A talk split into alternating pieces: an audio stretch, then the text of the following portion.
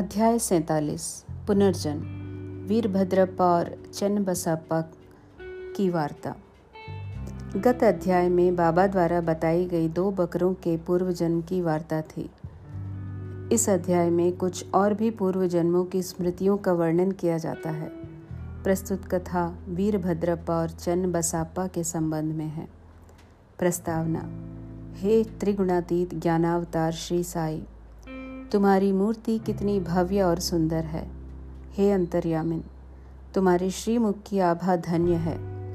उसका क्षण मात्र भी अवलोकन करने से पूर्व जन्मों के समस्त दुखों का नाश होकर सुख का द्वार खुल जाता है। परंतु हे मेरे प्यारे श्री साई, यदि तुम अपने स्वभाववश ही कुछ कृपा कटाक्ष करो तभी इसकी कुछ आशा हो सकती है। तुम्हारी दृष्टि मात्र से ही हमारे कर्म बंधन छिन्न भिन्न हो जाते हैं और हमें आनंद की प्राप्ति हो जाती है। गंगा में स्नान करने से समस्त पाप नष्ट हो जाते हैं, परंतु गंगा माई भी संतों के आगमन की सदैव उत्सुकतापूर्वक राह देखा करती है कि कब वे पधारें और मुझे अपने चरण रस से पावन करें।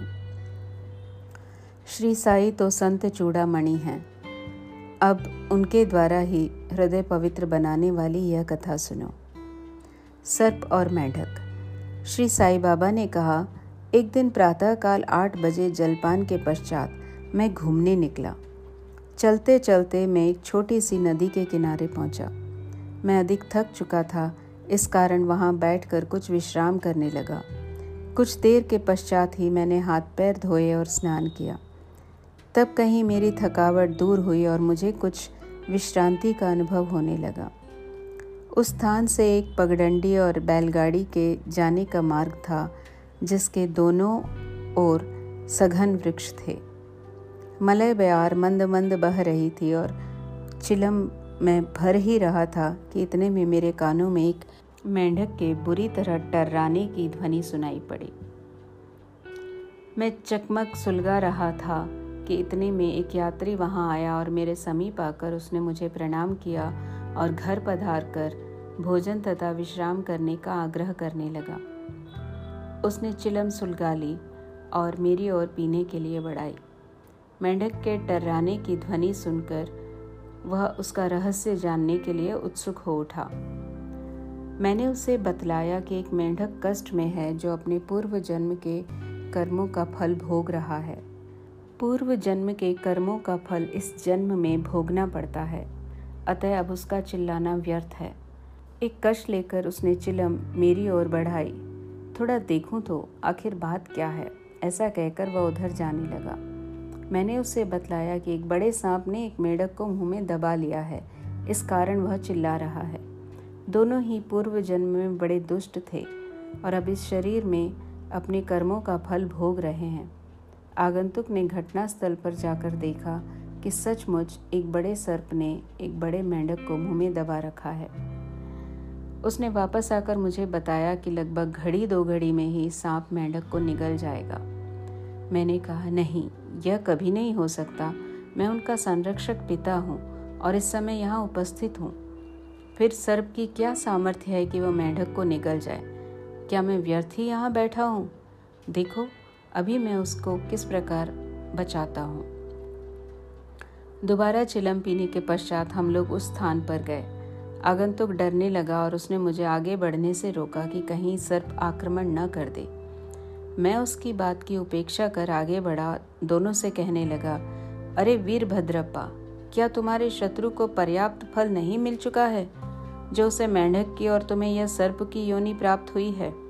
अरे अब तो अपना वैमनस्य छोड़ो, यह बड़ी लज्जाजनक बात है। अब तो इस ईर्ष्या को त्यागो और शांति से रहो।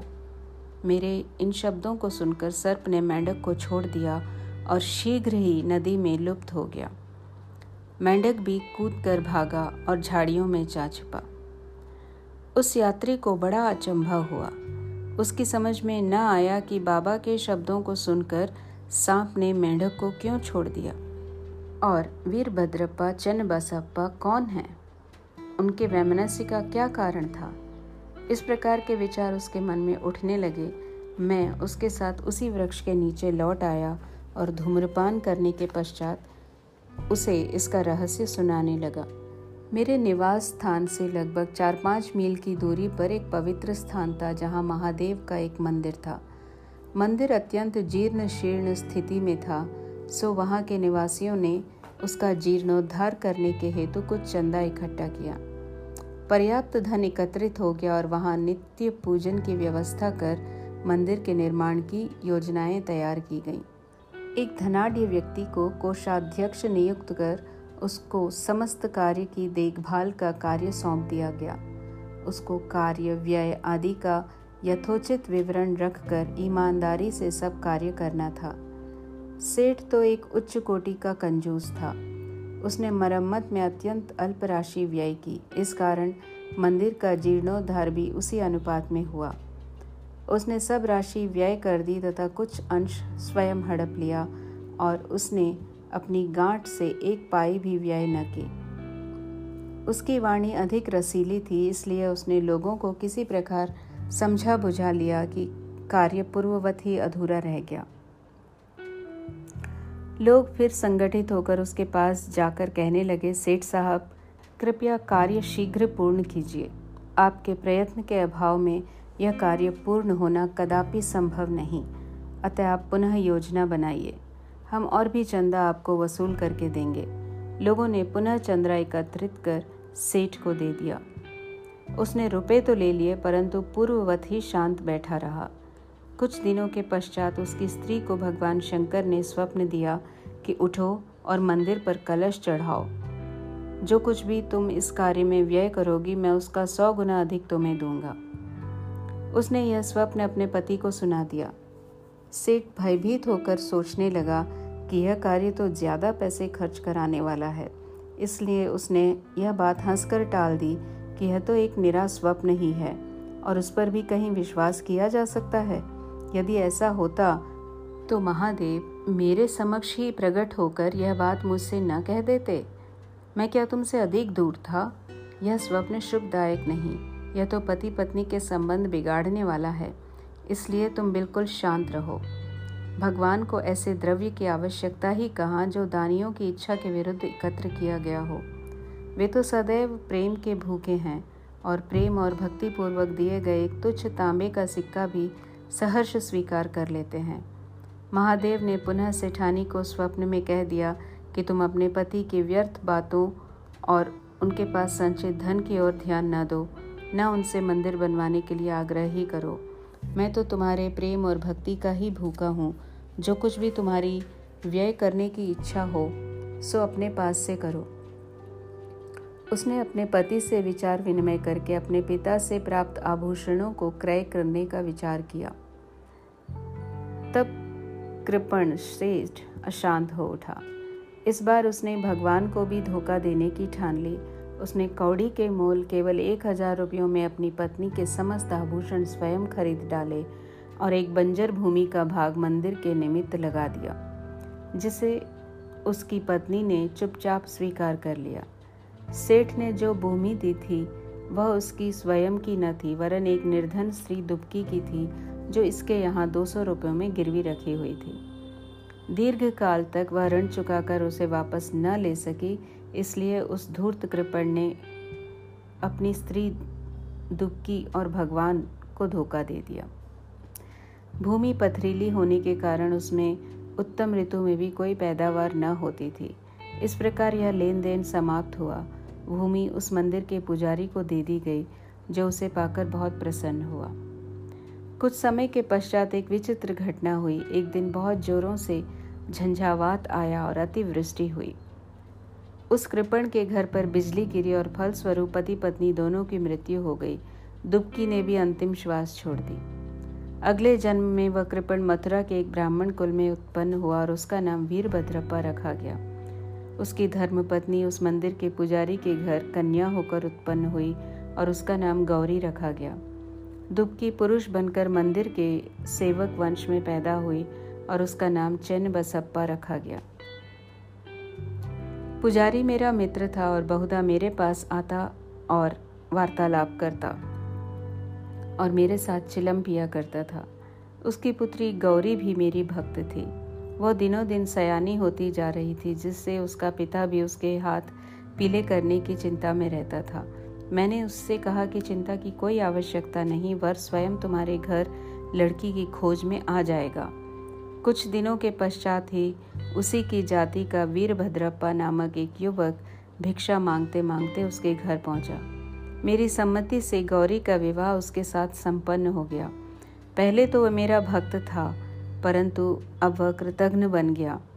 इस नूतन जन्म में भी उसकी धन तृष्णा नष्ट न हुई। उसने मुझे कोई उद्योग धंधा सुझाने को कहा, क्योंकि इस समय वह वैवाहिक जीवन व्यतीत कर रहा था। तभी एक विचित्र घटना हुई। अचानक ही प्रत्येक वस्तुओं के भाव ऊंचे चढ़ गए। गौरी के भाग्य से जमीन की मांग अधिक गुना होने लगी और समस्त भूमि एक लाख रुपए में आभूषणों के मूल्य से सौ गुना अधिक मूल्य में बिक गई। ऐसा निर्णय हुआ कि पचास हजार रुपये नगद और दो हजार रुपये प्रतिवर्ष किश्त पर चुकता कर दिए जाएंगे। सबको यह लेन देन स्वीकार हो गया, परंतु धन में हिस्से के कारण उनमें परस्पर विवाद होने लगा। वे परामर्श लेने मेरे पास आए और मैंने कहा कि यह भूमि तो भगवान की है, जो पुजारी को सौंपी गई थी। इसकी स्वामिनी गौरी ही है और एक पैसा भी उसकी इच्छा के विरुद्ध खर्च करना उचित नहीं तथा उसके पति का इस पर कोई अधिकार नहीं है। मेरे निर्णय को सुनकर वीरभद्रप्पा मुझसे क्रोधित होकर कहने लगा कि तुम गौरी को फुसलाकर उनका धन हड़पना चाहते हो। इन शब्दों को सुनकर मैं भगवत नाम लेकर चुप बैठ गया। वीरभद्रप्पा ने अपनी पत्नी को पीटा भी। गौरी ने दोपहर के समय आकर मुझसे कहा कि आप उन लोगों के कहने का बुरा ना माने, मैं तो आपकी लड़की हूँ, मुझ पर कृपा दृष्टि ही रखें। वह इस प्रकार मेरी शरण में आई तो मैंने उसे वचन दिया कि मैं सात समुद्र पार भी तुम्हारी रक्षा करूँगा। तब उस रात्रि को गौरी को एक दृष्टांत हुआ। महादेव ने आकर कहा कि यह सब संपत्ति तुम्हारी ही है और इसमें से किसी को कुछ न दो। चिन्नबसप्पा की सलाह से कुछ राशि मंदिर में कार्य के लिए खर्च करो। यदि और किसी भी कार्य में तुम्हें खर्च करने की इच्छा हो तो मस्जिद में जाकर बाबा से परामर्श करो। गौरी ने अपना दृष्टांत मुझे सुनाया और मैंने इस विषय में उचित सलाह भी दी। मैंने उससे कहा कि मूलधन तो तुम स्वयं ले लो और ब्याज की आधी रकम चिन्नबसप्पा को दे दो। वीरभद्रप्पा का इससे कोई संबंध नहीं है। जब मैं ये बात कर ही रहा था, वीरभद्र और चिन्नबसप्पा दोनों ही वहाँ झगड़ते हुए आए। मैंने दोनों को शांत करने का प्रयत्न किया तथा गौरी को हुआ महादेव का स्वप्न भी सुनाया। वीरभद्र क्रोध से उन्मत्त हो गया और चिन्नबसप्पा को टुकड़े टुकड़े कर मार डालने की धमकी देने लगा। चिन्नबसप्पा बड़ा डरपोक था। वह मेरे पैर पकड़कर रक्षा की प्रार्थना करने लगा। तब मैंने शत्रु से उसका छुटकारा करा दिया। कुछ समय पश्चात ही दोनों की मृत्यु हो गई। वीरभद्र सर्प बना और चिन्नबसप्पा मेंढक। चिन्नबसप्पा की पुकार सुनकर और उसके लिए पूर्व वचन की स्मृति करके मैं यहाँ आया और इस तरह मैंने उसकी रक्षा करने का अपना वचन पूर्ण किया। संकट के समय भगवान दौड़कर अपने भक्त के पास जाते हैं। उसने मुझे यहाँ भेजकर चिन्नबसप्पा की रक्षा कराई। यह सब ईश्वरीय लीला ही है। शिक्षा। इस कथा की शिक्षा यही है कि जो जैसा बोता है वैसा ही काटता है, जब तक कि भोग पूर्ण नहीं होता। पिछला ऋण और अन्य लोगों के साथ लेन देन का व्यवहार जब तक पूर्ण नहीं होता, तब तक छुटकारा भी संभव नहीं है। धन तृष्णा मनुष्य का पतन कर देती है और अंत में इससे वह विनाश को प्राप्त होता है। श्री सद्गुरु साईनाथ अर्पणमस्तु। शुभम भवतु।